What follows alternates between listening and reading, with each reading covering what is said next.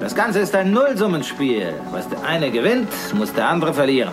Wenn man erst drauf kommt, sobald es im Wall Street Journal steht, wird es mit Sicherheit zu spät sein. Und jetzt hört mir zu, hört mir genau zu. This is a five train. The next stop is Wall Street. Investment Briefing, das Update von den Finanzmärkten. Hallo ihr Lieben, schön, dass ihr da seid. Ich bin's, Anne Schwed, eure Geld- und Investment-Expertin aus New York.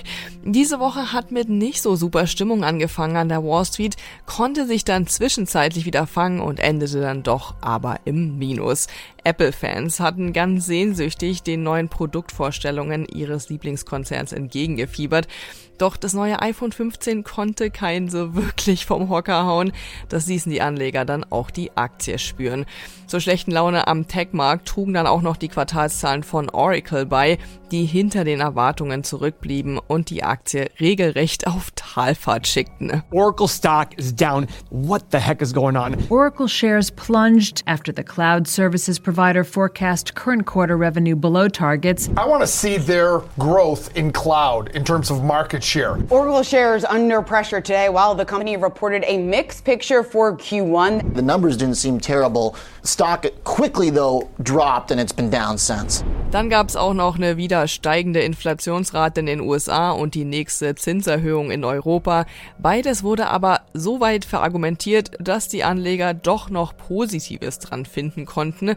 Und für Partystimmung sorgte am Donnerstag der Chiphersteller ARM mit dem weltweit größten Börsengang dieses Jahr in New York.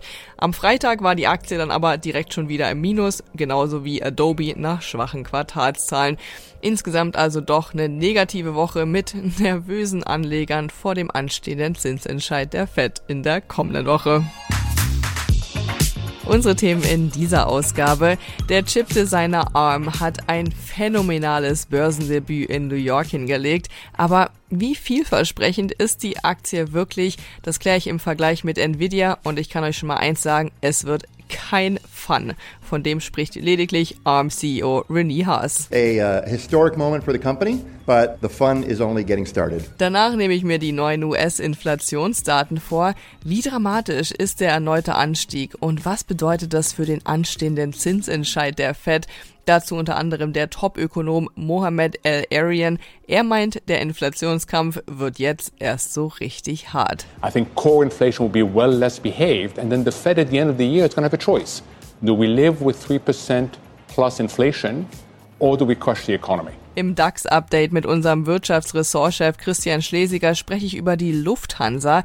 Die Airline hat diese Woche eine wichtige Entscheidung bekannt gegeben. Die Lufthansa will die reaktivierten A380 noch länger in der Luft halten. Bis 2030 sollen die Airbus-Flugzeuge etwa nach New York oder Los Angeles fliegen. Der Grund dafür ist trivial. Die Nachfrage nach Flugtickets ebbt einfach nicht ab. Zum Schluss beantworte ich wieder eine Frage aus euren Reihen, diesmal passend zum ARM-IPO, wie man am besten bei solchen Börsengängen mitinvestieren kann. Das sind unsere Themen heute. Die komplette Ausgabe hört ihr aber nur als Teil unserer Pioneer-Familie. Wenn ihr noch nicht dabei seid, dann nutzt noch unser Einstiegsangebot. Alle, die neu an Bord kommen wollen, können unser gesamtes Portfolio an Briefings, Artikeln, Podcastreihen und Live-Journalismus testen. Drei Monate für drei Euro.